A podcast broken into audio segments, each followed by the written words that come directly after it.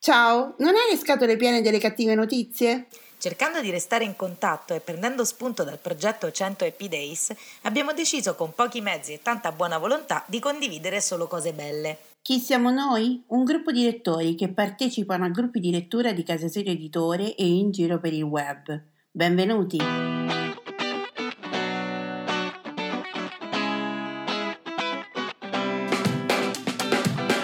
Ciao, sono Simona da Rocche di Papa. Ciao, sono Irene da Barcellona. Mentre stavamo realizzando una puntata di un podcast per Casa Sirio Editore, abbiamo dovuto coinvolgere gli amici per dare una risposta più articolata a un nostro ascoltatore e ci siamo resi conto che la risposta collettiva funzionava. E così abbiamo deciso di intraprendere questo percorso per rallegrare la giornata di tutti con un buon pensiero. Sono appunti, pensieri sparsi, sfoghi o ricordi, non necessariamente parlano di libri, sono un modo per sentirsi e lasciare un messaggio in bottiglia a chiunque voglia accoglierlo. Ci siamo ispirati al lavoro fatto da Alessandra Pagani con il suo 100 Happy Days sull'omonimo gruppo Facebook. E questa è la settantesima puntata di Voci dall'Italia. Buon ascolto! Ciao, sono Irene da Barcellona. Oggi il mio pensiero positivo va ai romani espatriati.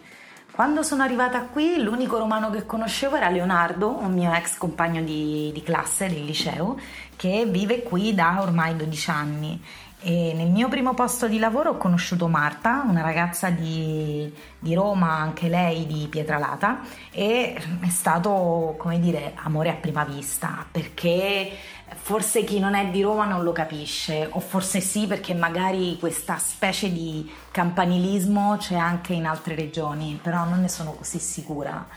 Con Marta è stato amore a prima vista perché bastava uno sguardo. Ed effettivamente alle volte tra i romani basta uno sguardo per capirsi come basta anche semplicemente un'alzata di testa o un au che vogliono dire una marea di cose. E dopo Marta ho conosciuto Michela. Michela anche è di una zona completamente diversa eh, dalla mia, lei è di Arco di Travertino e con lei si è creata subito una bellissima amicizia iniziata proprio perché eh, lei aveva bisogno di sentire qualcuno che in ufficio le dicesse AO e dietro quella O ci sono un sacco di cose che mancano, che mancano, che mi mancano, perché non so perché, però quando ti allontani da Roma, sebbene tu sappia che Roma è piena di difetti, che è sporca, che la gente in generale è maleducata e frustrata, ti manca, ti manca la O, ti manca O, che attenzione è diverso da AO, ti manca uno sguardo di un romano che sta vivendo la tua stessa situazione, magari su un autobus fermo in mezzo al traffico, ti manca il saluto che si fa con la semplice alzata di testa, che vuol dire un sacco di cose. E ti mancano soprattutto i modi di dire. Così io e Marta li abbiamo spagnolizzati. E ovviamente in spagnolo non vogliono dire nulla, abbiamo semplicemente tradotto i modi di dire romani letteralmente allo spagnolo. E questa è una cosa che ci diverte molto, soprattutto perché eh, li diciamo in presenza di, di ispanohablanti che non capiscono e ci guardano con, con un'aria un po' interrogativa, però ridono. E quindi il mio pensiero positivo appunto va ai romani che stanno lontano da Roma e che però la portano sempre nel cuore. Ciao a tutti!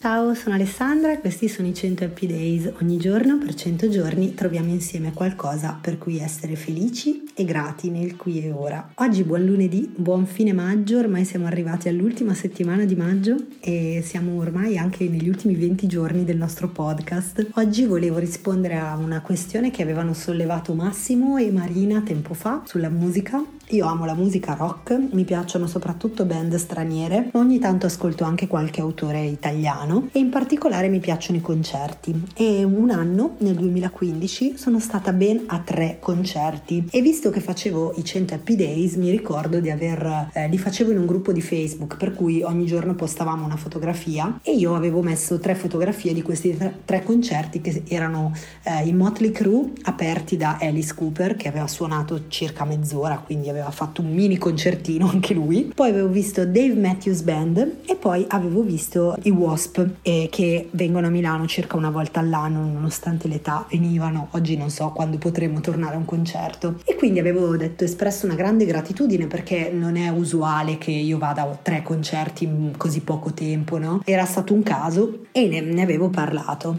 Peccato che sempre quell'anno e sempre mentre facevamo gli Happy Days, il 13 novembre del 2015, il concerto degli Eagle al Bataclan fu annullato perché ci fu un bruttissimo attentato terroristico di cui forse vi ricordate. Abbiamo vissuto una stagione di attentati veramente brutta dove la paura era tanta e siamo stati proprio eh, schiacciati dalla paura per molto tempo. Insomma, una delle ragazze più, assi- più assidue partecipanti al gruppo mi ricordo che ha avuto proprio uno sclero pazzesco. Ha iniziato a commentare sotto le mie foto e sotto le foto di tutti i partecipanti del gruppo dicendo che questa pratica della gratitudine era una stronzata, che era blasfema perché c'erano delle persone che soffrivano, che dovevamo smetterla immediatamente e che lei ci avrebbe segnalato a Facebook e fino al giorno prima partecipava anche lei, anche se con molta fatica che si vedeva comunque nella eh, realizzazione. E io mi ricordo che le avevo detto che anch'io ero molto sconvolta ed è la verità. Se ci ripenso ricapito in quello stato di, di brutto periodo che abbiamo vissuto, veramente di costernazione però che io pensavo che la gratitudine fosse qualcosa che si può praticare sempre. E vi spiego perché, come l'ho spiegato a lei. Io penso che noi non abbiamo il potere di intervenire sugli eventi esterni, se c'è un attentato terroristico, ma anche se c'è un terremoto, come abbiamo visto nella nostra Italia che è stata colpita in più punti eh, negli anni passati, noi non possiamo fare niente, cioè questi eventi esterni non sono il nostro potere, noi non, non, non ci possiamo fare nulla. Invece ciò che possiamo fare è essere responsabili del nostro stato di benessere psicofisico e anche del modo in cui ci sentiamo. Se io mi ricordo una volta al giorno o come abbiamo fatto l'esempio di tutte le volte che uso l'acqua, quando mi lavo le mani, quando metto sul caffè, quando faccio la pa- l'acqua per la pasta, se mi ricordo di essere grata per il mio accesso all'acqua potabile così facile perché devo solo aprire un rubinetto e questo non succede a tutti, non succede in tutte le parti del mondo. Quindi io posso ricordarmi di essere grata, non tolgo niente alle persone che non hanno l'acqua potabile in casa, che sono la maggior parte delle persone del mondo, vi ricordo. Io non tolgo niente a loro, anzi, forse tolgo di più se io uso l'acqua potabile in casa come se fosse un mio diritto e basta, cioè così fregandomene altamente. La stessa cosa per il discorso, se io sono grata perché le persone a cui voglio bene sono vive, non tolgo niente alle persone a cui voglio bene che sono morte. Cioè, non, non esiste, anzi, Forse devo ricordarmi anche di essere grata per le persone a cui voglio bene che non ci sono più, perché fanno parte dei miei ricordi, perché mi hanno dato tanto, perché sono stati degli insegnanti nella mia vita, dei maestri di vita, cioè ci sono tanti. Mm, se uno dovesse fare l'elenco, io non so se voi l'avete mai provato a fare l'elenco delle cose di cui essere grati, ma ogni giorno cresce questo elenco perché più guardate a alla vita che abbiamo e più ne vedete l'abbondanza. È proprio un allenamento, è come quello che inizia a correre fa un chilometro, poi dopo un po' fa 2, 3, 4, 5 chilometri. Quindi mi ha stupito molto che in questo gruppo non sia venuto fuori il discorso guarda che questa pratica continua della gratitudine è un po' una stupidaggine perché siamo in un momento di pandemia e volevo sapere se non l'avete detto per educazione oppure se anche voi pensate che si può essere grati qualunque cosa accada all'esterno perché la cosa importante è capire che noi noi abbiamo il controllo e il potere solo su come ci sentiamo noi e sulle decisioni che riguardano direttamente la nostra vita. Fatemi sapere cosa ne pensate. Ciao, a domani.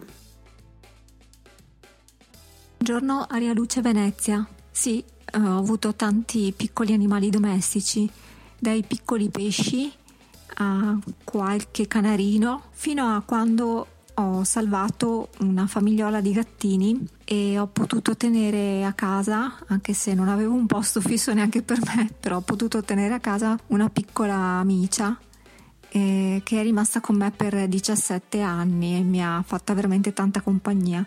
Si vive veramente in simbiosi, eh, credo che mh, mm, sia proprio vero, e poi i gatti acquistano acquisiscono le abitudini eh, di famiglia, le abitudini di casa. Io ho passato i miei lunghi anni a studiare con lei sulle gambe e quando era il momento di caccia mi chiedeva di poter uscire, quindi avevo una grandiosa gatta da tetto cacciatrice di lucertoli, uccellini, che poi abitualmente mi portava come mm, premio sulla finestra, ma che poi non, non, non, uccideva veramente, era solamente così una vanteria per farvi capire che lei era bravissima, una bravissima e prodiga eh, cacciatrice. E quindi quando è mancata, mi è mancata veramente una, una, parte della famiglia. So che sembra esagerato, però è così, ti, ci si affeziona. E da quel momento lì non ho più voluto animali domestici perché un po' il tempo e un po' perché per quanto poco vivono meno di noi e quindi ci sono rimasta talmente male che non ho più voluto avere nessun animale domestico a casa. E questo però mm, si ferma fino a un certo punto perché poi eh, di fatto da un, due anni a questa parte sono stata adottata come l'umano di una lucertola che ogni estate, primavera, quindi anche quest'anno, mi viene a salutare. Puntualmente, passa l'inverno nei vasi delle mie piante poi sverna e quando è la bella stagione ricompare sul davanzale baldanzosa e la mattina le metto non so, la zucchina piuttosto che eh, l'insalata. Lei ama molto le cose dolci, le piacciono le ciliegie, ma non è anche ancora la stagione. E quindi diciamo che sono stata io a mia volta adottata da un, un altro esserino che, che gira sul davanzale della mia finestra.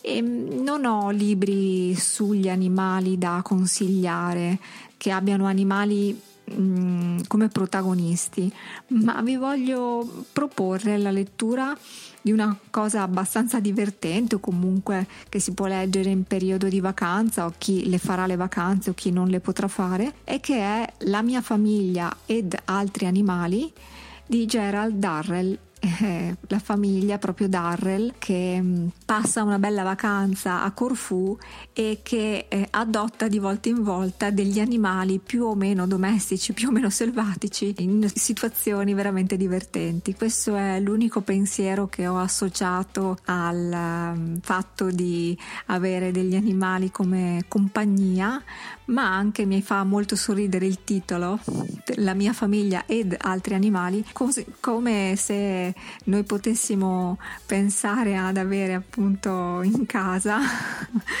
fratelli, cugini, parenti che, che vediamo e viviamo con la stessa simpatia o, o antipatia dei piccoli animali domestici, eh, più o meno fastidiosi, più o meno coccoloni, insomma, un libro che io reputo una boccata d'ossigeno, un po' una vacanza eh, in una bella isola a Corfù e con questo vi saluto tutti. Arrivederci.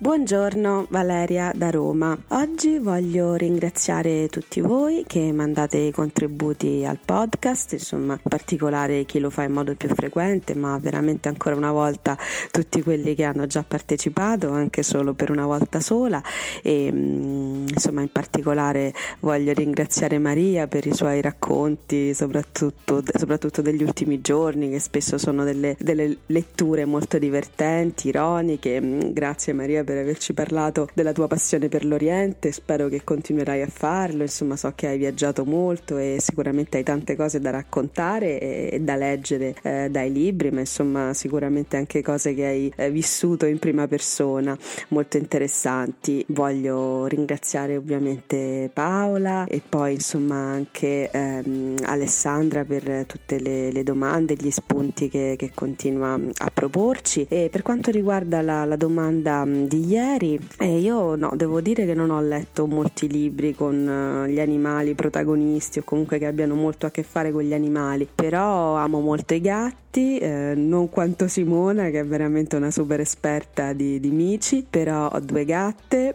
eh, da, da, già da diversi anni che hanno molta differenza l'una dall'altra, c'è cioè Milù che ha 13 anni, Giulietta che ne ha due e purtroppo Milù non ha mai accettato Giulietta, eh, diciamo si tollerano ormai, però ecco purtroppo questo grande affetto non, non, c'è, però insomma ho sempre amato molto i gatti, ne ho avuti anche altri in passato. E ricordo bene un libro letto durante la, la prima adolescenza, si, un libro per ragazzi che si chiamava la società dei gatti assassini. Ecco, questo forse è l'unico libro in qualche modo legato a, agli animali che, che, ricordo. E poi ringrazio anche Marco per i suoi racconti, anche lì, anche, lì molto spesso divertenti, interessanti e devo dire il suo aver conservato dopo tanti anni ancora l'invito a, ad una festa delle, delle superiori mi ha, mi ha veramente quasi commosso, anch'io che conservo di tutto quegli gli inviti temo di non averli proprio più neanche uno, invece mi, mi sarebbe piaciuto conservarne almeno qualcuno. E poi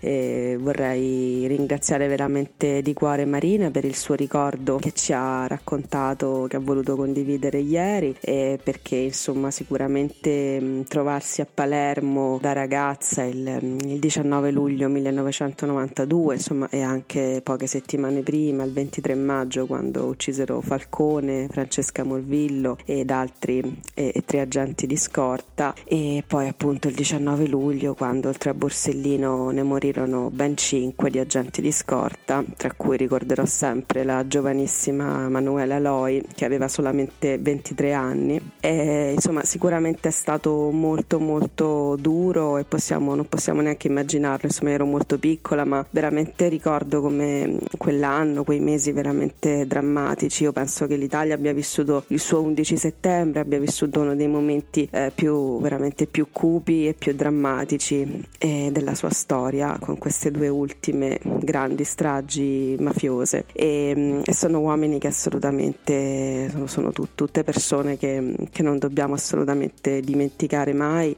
e grazie per averci insomma riportato quella che è stata la, la tua esperienza di chi, di chi l'ha vissuta insomma stando, stando proprio lì perché in qualche modo insomma quello è, è un boato che tu hai sentito davvero, ma veramente io penso che in qualche modo un po' tutta l'Italia è come se, se avesse sentito quegli, quegli scoppi così, così vili e così, così crudeli e osceni come sono stati. E niente, detto ciò, voglio ancora abbracciarvi tutti, ringraziarvi per tutti i vostri contributi e augurarvi una buona giornata. Ci risentiamo presto. Ciao ciao!